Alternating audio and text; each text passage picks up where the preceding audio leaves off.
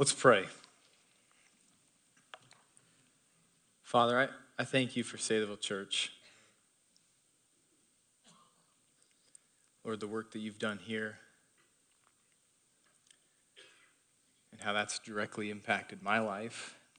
They've been through a lot with me rebellion, redemption, marriage. Lord, I thank you for this church. And Lord, I pray that you would bless this new church, Eden Church, on the north side of Des Moines, in a similar way. Lord, we know that you are a powerful God, a God that opens up the hearts of people, dead, spiritually dead people. Lord, you do that work. And Father, we pray that you would do that work on the north side of Des Moines in this church. Lord, we love you. We believe your words. That you are the God who does great things. Grant us help against the foe. For vain is the salvation of man. But with you, O God, with you we shall do valiantly. You will tread down our foes. Lord, we love you. We thank you so much for who you are. In your son's name, amen. Well, I've been looking forward to this day for quite some time. So I am very glad to be back here and to get to preach to you guys. If you have a Bible, you can open it up to Psalm chapter 24. And uh, this psalm is actually one of the reasons, not the only reason, but one of the reasons why or how we came up with the name Eden Church. And so I've titled this message, Getting Back to Eden. And uh, it the context of this psalm is really interesting. It comes from like one of those crazy stories in the Old Testament in, in 2 Samuel 6, where uh, you guys may remember it. David wants to bring the Ark of the Covenant, which is the, the place where God's presence dwells on earth, okay? That's the Ark. And David wants to bring it back uh, uh, into the tabernacle where it should be. And so he went, he goes and he, he goes and gets it, and he puts the Ark of the Covenant on a cart pulled by these ox. Some of you are remembering the story of childhood, maybe childhood. And, uh, and as it's getting pulled, one of the ox stumble, and the Ark of the Covenant begins to wobble, right? The presence of God is wobbling, and it's about to go onto the ground. And so this, this guy named Uzzah, he, he, he reaches out and he, and he s- tries to sturdy it so that the presence of God does not fall onto the ground. And immediately, right there, with, with 30,000, I just saw this the other day when I was reading it, 30,000 people were there.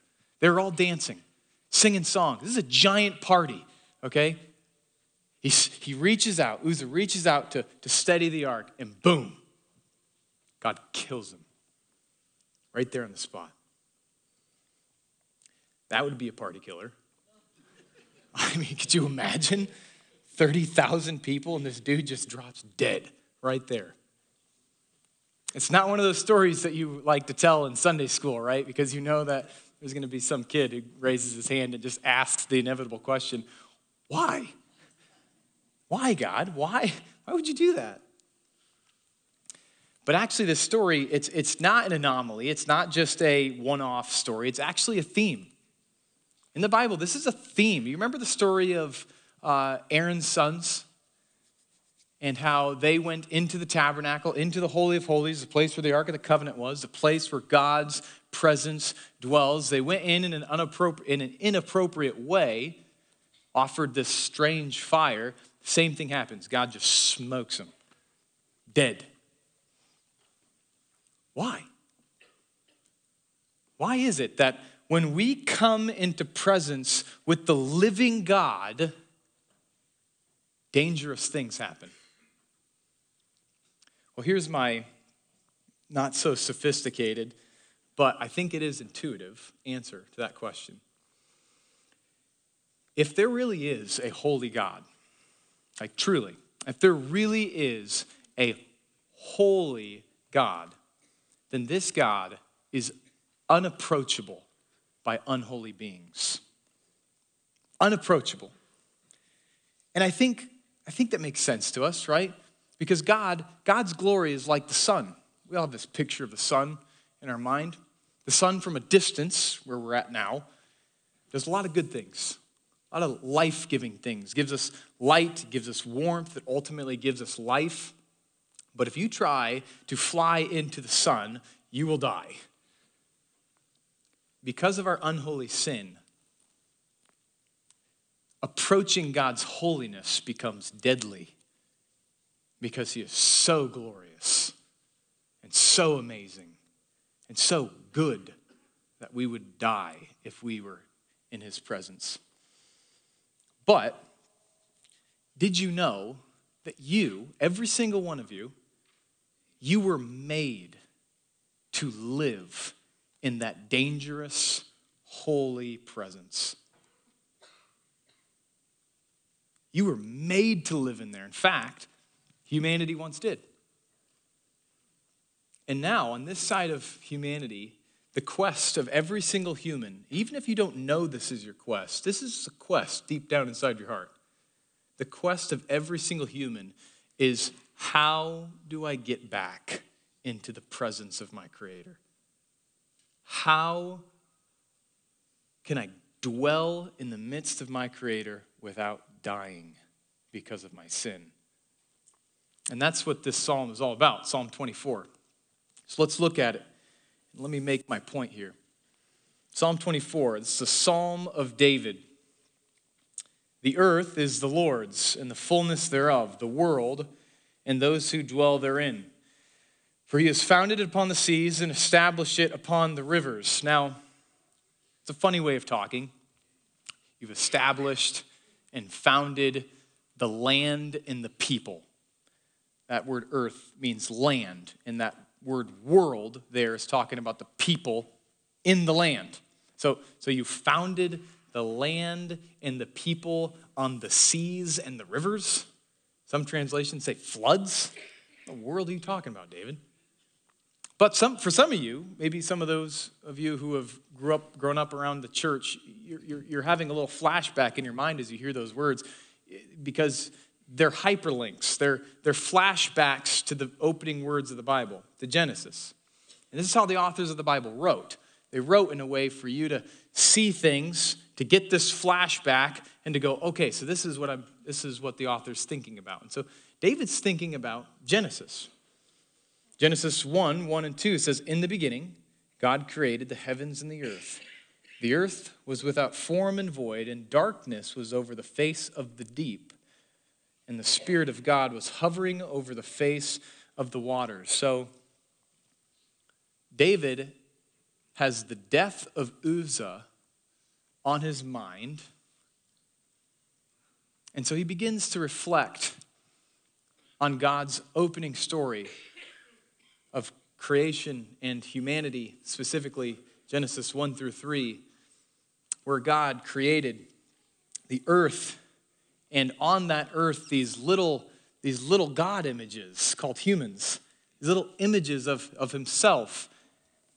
And, and, and he placed them in a garden, in the Garden in Eden, so they could live and flourish and, and, and work and cultivate in God's presence without dying in a perfect state. And God told Adam and Eve, and I want you to be fruitful. Here's my plan. Here's my big arching plan for everything. Be fruitful, multiply these little God images, and fill the world with my glory, with a bunch of humans who believe in me, who worship me, just like they were designed. But as I'm sure many of you remember the story, Adam and Eve chose not to trust God. They chose to do what was right in their own eyes. They chose not to lean and trust on God's understanding, not with their whole heart, but rather they chose to lean on their own understanding. And they chose to disobey God. And, and as a result, sin broke out unholiness entered into them and into creation, and the perfect relationship between creation and creator was broken between God and humanity. And as a result, God exiled, He cast Adam and Eve outside of the garden and set up cherubim and all of these warnings at the gate to say, don't come in. And Adam and Eve were left longing to go back into the place where they were designed to be, into the presence of God, into Eden. And so David, David has this in mind when he's writing Psalm 24, and he knows, he knows, just like all of us, he knows instinctually that, that true life, true life is only found in the presence of God. True life is only found in Eden. But if I if I try and get in there on my own in my own ways, then it's not going to go well for me. Just like it didn't go well for Aaron's sons, didn't go well for Uzzah, and it wouldn't go well for Adam and Eve. That's why I love that picture. I love that picture of Adam and Eve leaving the garden because that gate is just a picture of the gospel right here. Inside the gate is life. You try to get in on your own terms and you'll die. David has this in mind, and so he, he asks the question that, that should probably be on all of our, our minds as we think about the holiness of God and how we've been exiled out of his presence. He asks the question in verse 3. He says, Well, then who? Who, God? Who shall ascend the hill of the Lord? Who shall stand in his holy place? The hill of the Lord is a reference to Zion or, or, later Jerusalem, the place where God's presence would dwell with the Hebrew people. And the, and the holy place was the Holy of Holies inside the tabernacle, and later on in, inside the temple, where, where the Ark of the Covenant would actually be. So essentially, what David is asking is who can enter into the presence of God? Who can enter into Eden? without being killed? And he gives us an answer in verse 4. But before we go there, just, just a side note. This is the great human question. The question of who can be in perfection? Who can be in perfection? Because instinctively, every single one of us know that this world that we live in we, we understand on a basic level that it, it, it's, it's not the way it ought to be. We look at sin, we look at destruction, we look at atrocities, and we go, it just seems like it shouldn't be this way. It seems like I personally was made for perfection, and that's true. That is the great human question. And so David gives us his answer in verse 4. He says, Here's who he who has clean hands, that is, somebody who is holy in their action, and a pure heart, that is, inward holiness, who does not lift up his soul to what is false, who does not swear deceitfully, he will receive blessing from the Lord and righteousness from the God of his salvation. Such is the generation of those who seek him, who seek the face of the God of Jacob. And I don't know about you, but when I read that, that's a little depressing. David's saying, guys, the great human question how can we enter back into the presence of our Creator? Here's how we do it, guys. I got the answer. You want to be in perfection, all you have to be is perfect. That's it. Just be holy in everything that you actually do. Be holy in all of your inward intentions. And by the way, Jesus didn't say anything different. He said the same thing in Matthew 5 48. He said, You must be perfect as my heavenly Father is perfect. That's concerning because I'm not perfect and neither are you. But remember, David has Genesis in mind. David is contemplating the story, the very beginning of God's story. And David has in mind a king. You see that in the song in verses 10, 7 through 10. He has a king in mind. He has in mind a, a perfect human, a human that was actually described in the very first prophecy in all of the Bible, right in Genesis, the, the, the, chapters, the words that David would have been meditating on in Genesis 3:15, where, where Adam and Eve had chose to trust themselves rather than God. They sinned. The serpent misled them, and so God comes around and he's, he's sending his curses out, and, he's, and he begins to curse the serpent. And, and he says to the serpent in Genesis 3:15, he says, I will put enmity between you and the woman, and between your offspring and hers. He will crush your head, and you will strike his heel. Now, what this means is that there would be a day when a perfect human king would be perfect in all that he does. He would have clean hands. This king would be perfect in all of his intentions. He would have a pure heart. And the curse of sin will strike this perfect king on his heel by killing him. But this king will crush the head of sin and defeat the curse of death by rising from the dead. And David, as he's reflecting on this Messiah king, this is who he's thinking about. He also starts to reflect on how, after defeating his enemy, after this king defeats his enemy like a warrior, this sin crushing king will be able to march up the mountain of the Lord, march up the hill of the Lord into the presence of God, where the holy angels will be singing those words that, that we're going to read in a second, verses 7 through 10, as, as he enters into the holy gates of heaven and sits down at the right hand of God, they would sing verses 7 Lift up your heads, O gates, and be lifted up, O ancient doors, that the King of glory may come in. Who is this King of glory? The Lord, strong and mighty, the Lord, mighty in battle. Lift up your heads, O gates, and lift them up, O ancient doors, that the King of glory may come in. Who is this King of glory? The Lord of hosts. He is the King of glory. And if you haven't guessed it yet, Genesis 3 and Psalm 24 are all about Jesus. They're all about Jesus. And this is who David has in mind. The future Messiah is Jesus.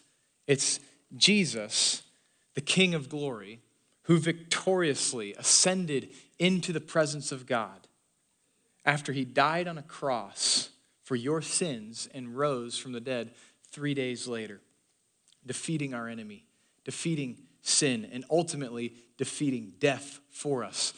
Jesus is the answer to the great human question Who can enter into the presence of God?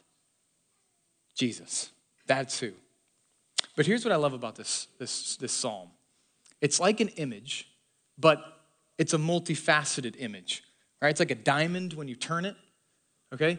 You, stick this psalm up, and what you see is, is, is the question who can stand in the presence of God? And you see Jesus. Okay, that makes sense. But now you turn it, and another image pops up. And it's the same question who can stand in the presence of God? And when you turn it, what you see is that you, you can stand in God's holy place because of what Jesus did for you. I, I love this story. It's a famous story in the Bible. It's, it, it encapsulates this beautifully.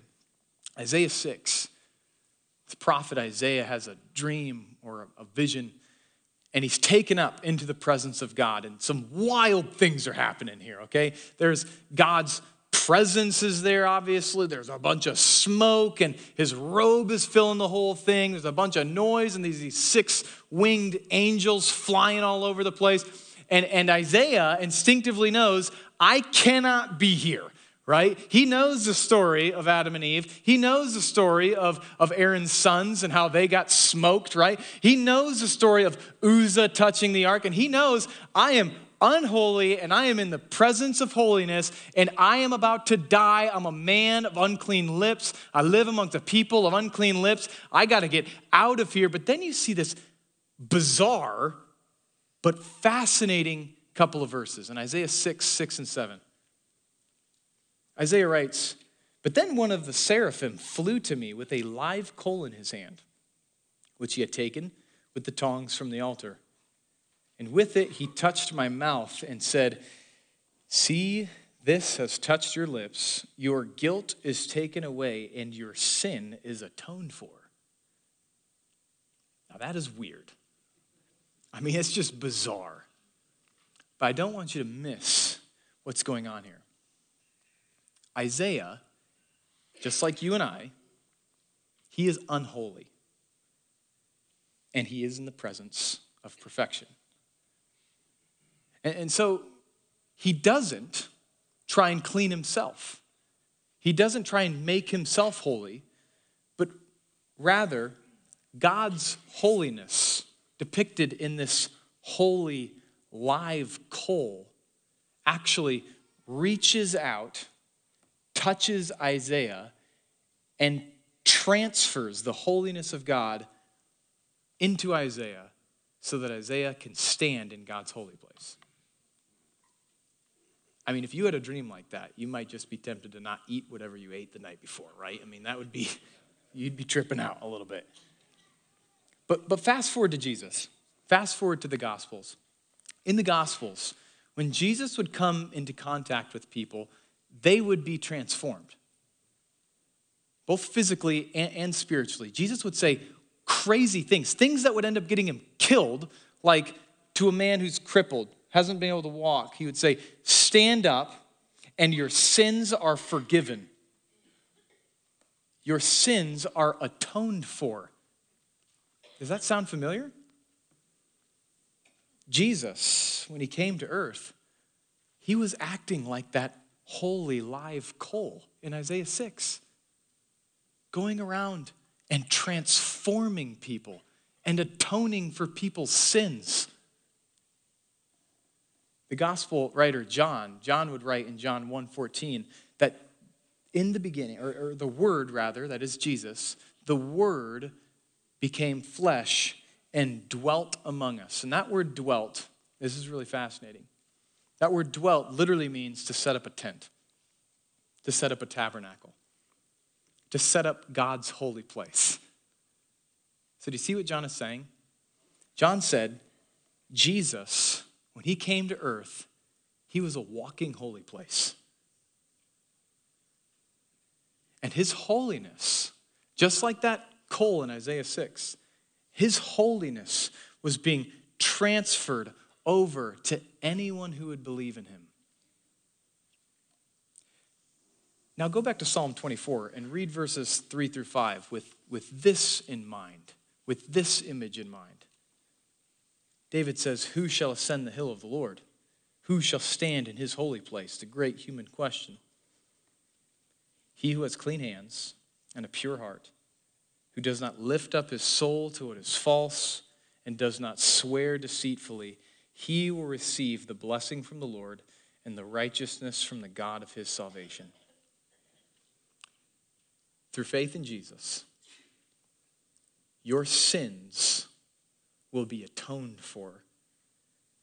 Every wicked thing that you've ever done, Jesus says, I will forgive you of your sins if you believe in me. And then his righteousness, his blessing, his clean hands, his pure heart will be offered to you as a gift. And if you haven't believed in that, I don't know what you're waiting for. Isaiah, the same prophet, would later say in Isaiah 61:10 that this God, this holy God, actually takes the perfection. It's like perfection's a coat. It, it says that he'll actually take Jesus' perfection. And if you trust in him, if you if you look to the cross, what Jesus did for you on the cross, and, and raised in rising from the dead three days later, if you look to that and you trust in that for the forgiveness of your sins, God will take Jesus' perfection and wrap it around you like a protective coat and take you with that coat into the midst of the dangerous but life giving presence of God. Jesus has reopened the gates of Eden for you to ascend the mountain of the Lord enter into the holy place of God with Jesus' coat of righteousness over you. And he will allow you to stand in God's holy place without perishing for all of eternity. But there's one more image. There's one more image. And, and this image is one of the main reasons why we named the church what we named it Eden Church. The first image being we hold up Psalm 24 who can stand in the presence of God? It's Jesus alone. Then you turn it and you see, ah, Jesus made a way for me to actually climb the mountain of God and stand in his presence. But then if you turn it again, what you'll see is this third image, and that is that the church is the holy place of God here on earth today. I love this story of Moses. You guys maybe remember it if you grew up in the church. He comes to Mount Sinai with the Israelites, and this is a picture of everything we've been talking about.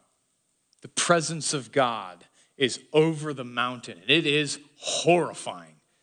Inside is actually life, it's the living God. But from the outside, you're going clouds, thunder, lightning. In fact, God said, Hey, Israelites, come on up the mountain. And they're like, Nope, I'm good. Send Moses up. We don't want to die.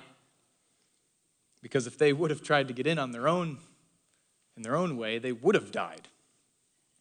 But here's this picture. They come to the mountain, and Moses is the one. He's the Christ figure in the story. He goes into the presence of God. He's spending time with God. He, he, he gets the Ten Commandments. But then he comes down off the mountain. Do you remember what happened to him?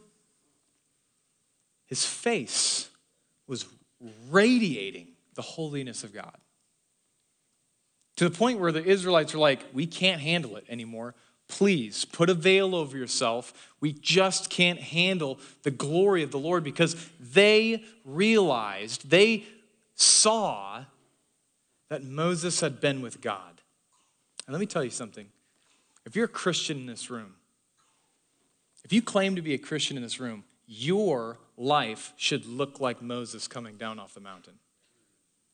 Remember the story of Peter and John after in, at the beginning of Acts?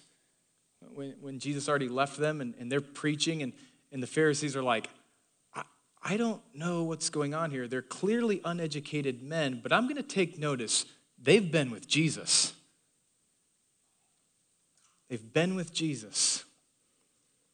And God's holiness was radiating off of them.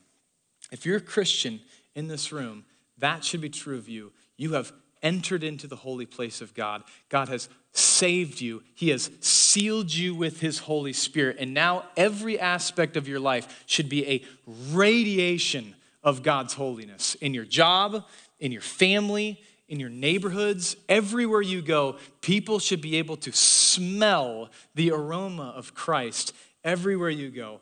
How are you doing? How are you doing with that? Do People see you, do they see the holiness of God or do they see something that looks a lot like the world? You are a walking holy place if you're a Christian. You are a walking Garden of Eden. But now let me give you the big picture. This is God's big picture. And this big picture, this is why we plant churches.